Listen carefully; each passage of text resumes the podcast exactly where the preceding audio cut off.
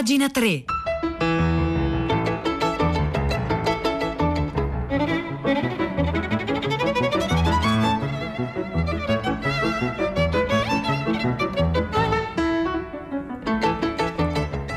Le 9 e 20 secondi di martedì 12 gennaio 2021. Buongiorno a tutti da Silvia Bencivelli. Bentornati a pagina 3, la cultura nei giornali, nel web e nelle riviste.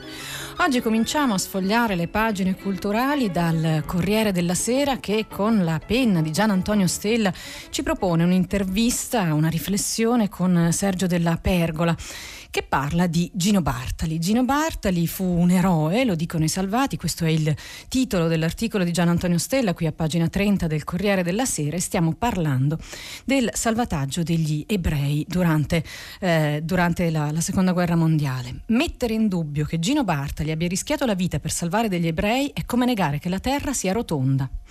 Nel piano delle polemiche intorno all'insufficienza di documentazione sul ruolo del campione, riconosciuto come giusto tra le nazioni, insufficienza denunciata nel libro che poi vi dico, Sergio della Pergola va giù durissimo. Il libro, appunto, il libro che ha sollevato il dubbio rispetto al ruolo di Gino Bartali si intitola L'ossessione della memoria, Bartali e il salvataggio degli ebrei, una storia inventata.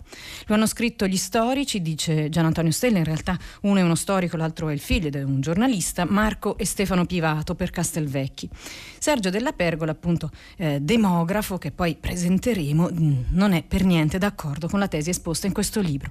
Posso parlare solo come un ricercatore che conosce la materia e come il ricercatore che fa parte della commissione che si occupò dell'istruttoria. Io li conosco, i documenti su Bartali, anche se non parlo a nome dello Yad Vashem, il memoriale che eh, ricorda appunto i giusti della Shoah. Chi è Sergio della Pergola? Nato a Trieste nel 1942 da famiglia ebraica, laureato a Pavia, emigrato nel 1966 in Israele, sposato con la figlia del rabbino Elio Toaf, celebre come un grande della demografia mondiale, studioso anche dell'antisemitismo e autore di decine di libri. Si è spinto a dire al nostro Corriere Fiorentino, spiega Gian Antonio Stella, aperte virgolette, è necessario spazzare il terreno da affermazioni vergognose, un negazionismo sulla figura di Bartali attraverso un discorso equivoco sulla distinzione tra storia e memoria, lo ritengo quasi sullo stesso piano del negazionismo dell'Olocausto. Il giorno dopo ha confermato parola per parola, anzi raggiunto appunto da Gianni Antonio Stella, ha rifiutato l'idea che sia legittimo mettere a confronto le parole sue e quelle del libro in uscita, appunto il libro dei, dei Pivato. Non sono opinioni mie contro opinioni loro, spiega Della Pergola. Il nostro è un istituto serissimo che prima di spendere una parola su qualcuno deve essere certissimo dei fatti. Il professor Pivato sarà pure ordinario di storia contemporanea, ma se cita Edward Carr per dire che, storici, che per gli storici l'accuratezza è un dovere, non una virtù, allora lui non è coerente.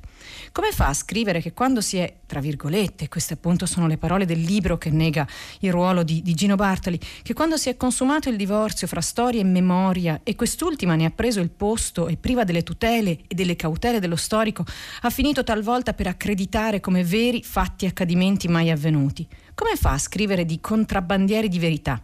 Se si parla di Bartali, la frase è falsa, i fatti sono veri, gli accadimenti sono avvenuti e tutte le procedure sono state corrette.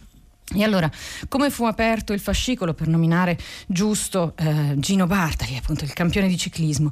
Risponde così della Pergola. Per aprire un fascicolo, solo per aprirlo, poi può finire in bocciatura, basta una segnalazione. Può farla chiunque, un salvatore o meglio ancora un salvato o uno storico locale.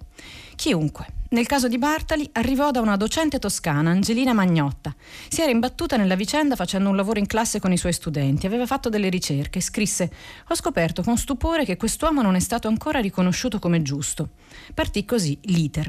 C'erano testimonianze di salvati? Beh sì, questa è la prima domanda che dovevamo porci e testimonianze ne sono emerse parecchie, a partire da quella di Shlomo, cioè Giorgio Goldenberg, nascosto dai genitori quando lui aveva nove anni, in uno scantinato di proprietà di Bartali in via del Bandino a Firenze.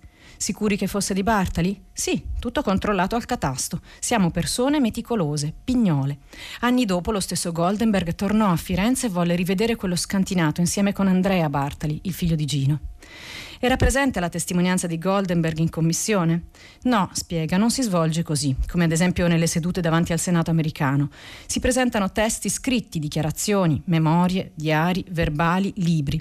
E in questo caso c'è una dichiarazione scritta, e così quella di una signora di Genova, il cardinale Pietro Boetto era lui pure molto attivo nell'aiuto agli ebrei, che dichiarava che Bartali andava anche lì, puntini puntini, andava e non andò. Quindi vuol dire più di una volta, non una volta o due, ripetutamente, prosegue della pergola. Ripetutamente andava. Ora che Bartali possa aver salvato 800 ebrei potrebbe anche essere una forzatura. Noi il numero non lo possiamo provare. Abbiamo documentato però almeno una trentina di salvati e ci bastavano. Non abbiamo nemmeno avuto bisogno di andare a guardare negli archivi della Curia di Firenze. Naturalmente ci sono delle documentazioni complesse, ci sono appunto altre testimonianze che vengono riportate in questo articolo, ma quella chiave fu la deposizione di Sara di Gioacchino Corcos, la cognata del rabbino Nathan Cassuto, che aveva parlato di queste missioni direttamente con Bartali. Nella nostra comunità ci sono spesso rapporti di parentela. La stessa Sara e la sorella Anna erano prime cugine di mio padre. La registrazione del colloquio c'è? No, risponde della pergola. Bartali non voleva parlare di queste cose. Acconsentì solo quando seppe che Sara era cognata di Nathan Cassuto ma a condizione di non essere registrato. Era fatto così, pensava che quello che doveva essere fatto andava fatto, punto. Di più, aggiunge il commissario dello Yad Vashem, c'è una storia che si incrocia con la lettera al Corriere di Riccardo Nencini, nipote del grande Gastone Nencini, ciclista e amico di Bartali.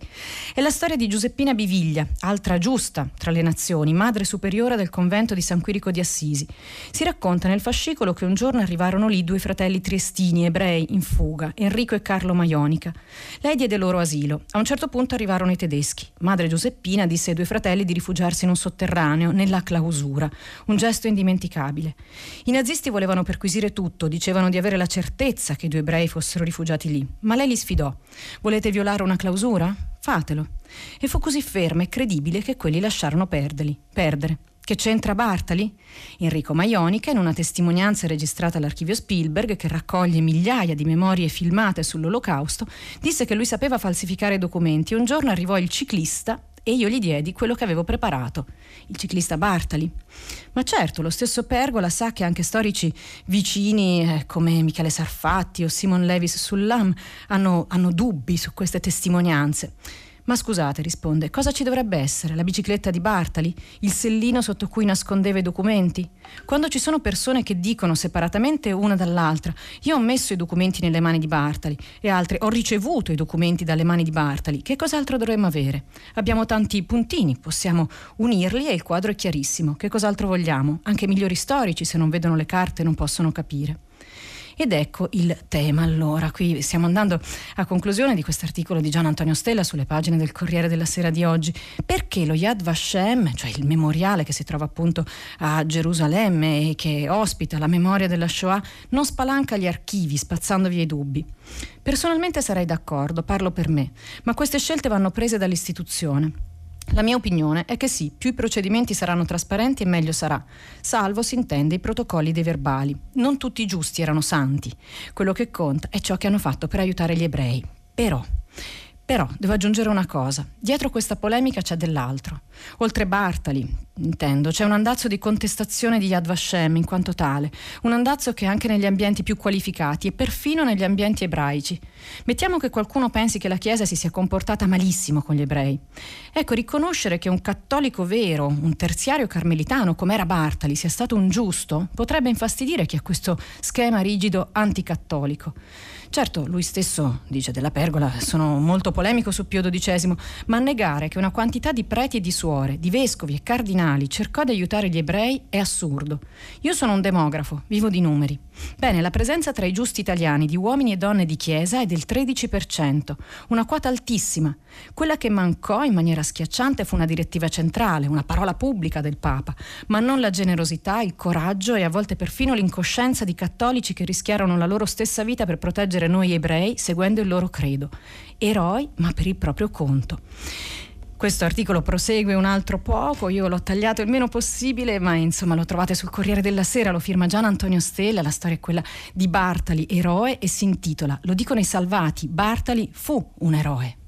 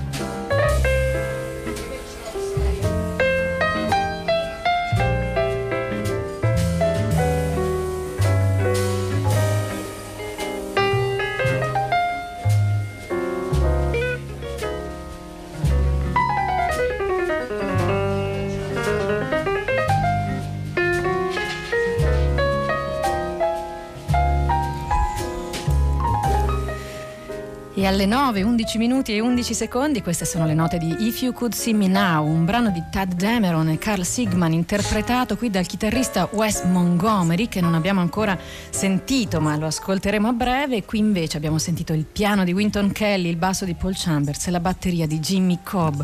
Questo brano è praticamente già ormai uno standard, era stato pensato per la voce di Sarah Vaughan per la quale Dameron aveva lavorato come arrangiatore.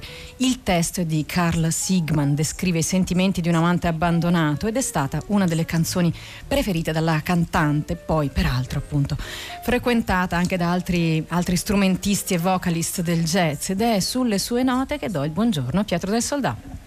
Eccoci Silvia, buongiorno a te, gli ascoltatori di pagina 3. Stamane a filo diretto di prima pagina si è molto parlato di politiche industriali italiane eh, con sullo sfondo la notizia dell'anno che va, va approfondita, quella della, mh, mm, già annunciata e che sarà ufficializzata il 16 gennaio eh, con la nascita di Stellantis, la nuova azienda che sorge dalla fusione di Fiat Chrysler e, e Peugeot, PSA, la, la casa francese, la grande, una delle più grandi aziende aziende automobilistiche, la quarta al mondo per numero di vendite di vetture prodotte. Che impatto avrà tutto questo sull'economia industriale italiana, nonché sull'occupazione? E che cosa racconta anche della storia di una eh, dinastia familiare che, industriale che ha fatto la, la storia dell'economia italiana?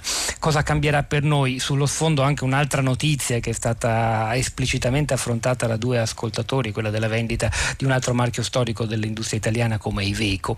E, insomma c'è molto da chiedere e da capire anche per così immaginare quale potrebbe essere non soltanto il futuro eh, del, dell'auto e, e, dell'Italia in questo comparto, ma quali dovrebbero essere le mosse pubbliche per sostenere quali settori dell'economia. Sono arrivati anche telefonate da eh, rappresentanti del mondo delle start-up che rivendicano invece per loro maggiore attenzione e investimento perché il futuro, a dire di almeno un paio di nostri ascoltatori, sta tutto dalla loro parte. Di questo noi proviamo a parlare questa mattina a partire dalle 10, insomma l'idea di una crescita economica e industriale per riprendersi dalla pandemia e questo poi il tema vero. Silvia, a te la parola, grazie. Grazie a te Pietro, ricordo il numero di sms per intervenire durante la diretta, c'è chi lo sta già facendo come l'ascoltatore o ascoltatrice che si firma solo M che ricorda di essere stata nel Giardino dei Giusti a Gerusalemme e di aver visto la pianta di Carrubo dedicata a Bartali con la targhetta e il suo nome, insomma il numero di sms è come sempre 335 5634 296. Alle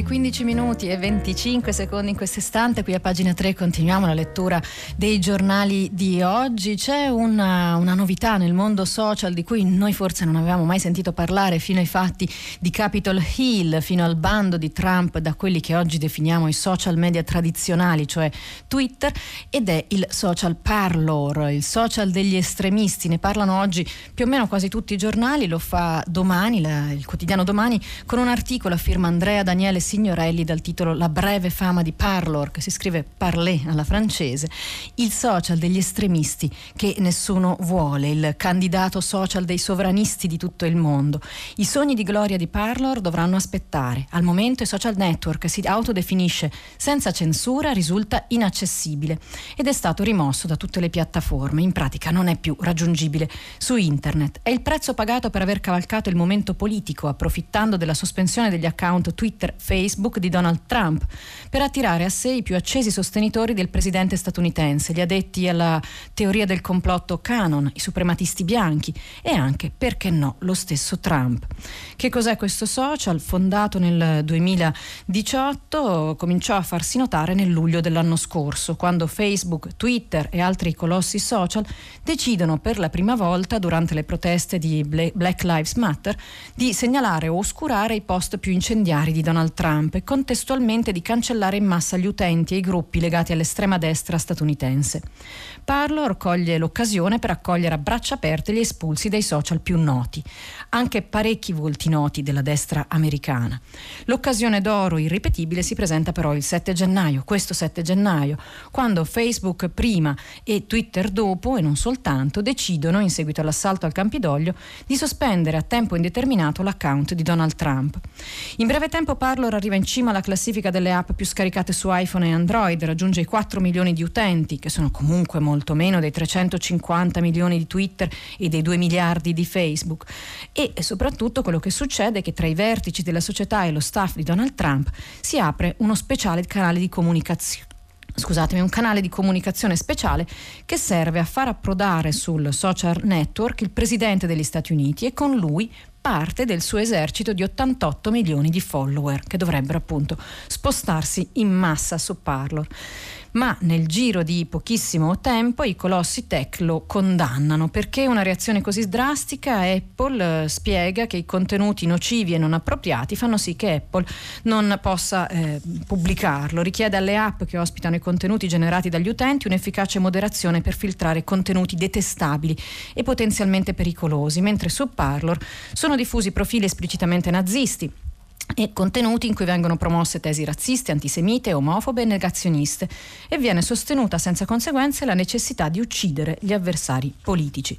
Quindi questo che è un social network che si promuove per la libertà di espressione in realtà è un covo del peggio che internet è in grado di offrire. Certo non è l'unico, ma, conclude Andrea Daniele Signorelli in questo articolo su Domani, viene da chiedersi se privare Donald Trump dei suoi account non abbia l'unico risultato di regalare enorme visibilità a piattaforme più estreme, difficilmente monitorabili e quindi più pericolose come questa ma è anche vero che personaggi un tempo seguitissimi come il teorico del complotto Alex Jones o il provocatore di estrema destra Milo Yiannopoulos hanno fatto grande fatica a conservare il loro seguito dopo essere stati cacciati da Twitter, Facebook e YouTube. Quindi insomma il ruolo dei social network nella, nella politica, questo articolo lo trovate sul quotidiano Domani, numero di oggi in edicola, lo firma Andrea Daniele Signorelli, si intitola La breve fama di Parlor, il social degli estremisti che nessuno vuole.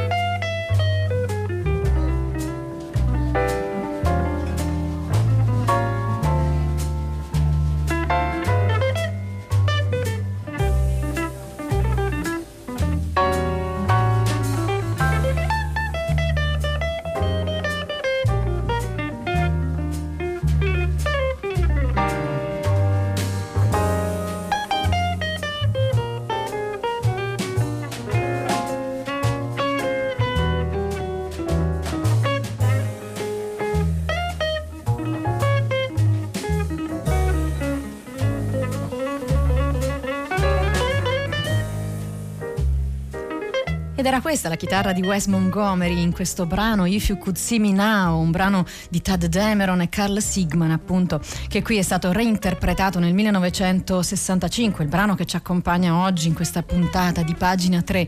Stanno arrivando diversi vostri messaggi, per esempio su Gino, che qualcuno di voi chiama Ginettaccio e dice nessun osi toccarlo, e qualcuno che ci ricorda che anche a Firenze c'è un giardino dei giusti con una targa dedicata proprio a lui, proprio a Gino Bartali. C'è anche poi chi interviene invece su eh, Donald Trump e i social network e dice oscurarlo è comunque purtroppo illegittimo. Noi però andiamo avanti sulle pagine culturali delle riviste online adesso con eh, un articolo che ci racconta un libro che parla di cambiamenti climatici. È un libro che viene da una regione molto più fredda dell'Italia in questo momento, cioè dall'Islanda, lo traduce Iperborea con la penna di Silvia Cosimini. Il titolo dell'articolo eh, che ne parla è eh, Narrare il cambiamento climatico, il tempo e l'acqua, titolo anche del libro di Andres Naer Magnason. L'autrice dell'articolo è Sara Casiraghi che lo pubblica sulla balenabianca.it. Questo libro è stato pubblicato per la prima volta in lingua originale nel 2019, ci racconta appunto Sara Casiraghi ed è molto di più che un semplice libro sul cambiamento climatico. Questo Il tempo e l'acqua infatti è una raccolta insolita e stratificata che sottende una riflessione di ampio respiro condotta a partire da un interrogativo forse il solito. Quale letteratura e quale ideologia possono essere chiamate a interpretare i problemi di immensa portata che l'umanità si trova ad affrontare oggi per la prima volta nella storia? Insomma, un dibattito sul giudizio di valore della letteratura. La domanda è senza tempo ed è di grande rilevanza. Che influenza può avere la letteratura su noi individui e sulla nostra collettività? Quale potere e quale anche funzione? Questo libro, Il tempo e l'acqua, è una, una possibile risposta, è la risposta di Magnason. Se l'umanità sembra incapace di comprendere razionalmente ed emotivamente la sfida cruciale posta dal cambiamento climatico e di operare un deciso cambiamento di abitudini all'insegna della sostenibilità e del rispetto della natura, Magnason ricorre alla scrittura letteraria per rendere la sfida accessibile, osservabile in quanto fenomeno concreto anziché alieno dalla vita quotidiana. Nessuno poteva assumersi questo compito meglio di un islandese, rappresentante di un popolo che sembra godere di un rapporto privilegiato con la natura. L'Islanda infatti è uno dei paesi nei quali i cambiamenti climatici si percepiscono a vista d'occhio ed è quella islandese la prospettiva che Magnason vuole offrire ai suoi lettori affinché, possano, ah, affinché possano affinché non possano più rimanere indifferenti di fronte alle drammatiche trasformazioni che il pianeta sta subendo. Per questo non si parla genericamente di ghiacciai, ma dello Vatnajökult o dello Jökult o dell'Occhio, insomma, col nome stesso del ghiacciaio e non se ne parla solo in termini scientifici, ma anche di esperienza culturale e personale. Così questo libro combina divulgazione saggistica e finzionalità narrativa, secondo uno stile che oggi funziona abbastanza, scelto da molti altri autori. In più eh, contiene delle fotografie lungo il testo e questa è una scelta coerente con il suo duplice carattere di reportage saggistico e di prodotto artistico insieme. La duplicità di questa tensione, prosegue Sara Casiraghi in questo articolo sulla balenabianca.it, si riflette non solo nel diversificato intreccio cronologico delle varie narrazioni che compongono l'opera, ma anche nel rapporto fra le generazioni, che viene chiamato a più riprese.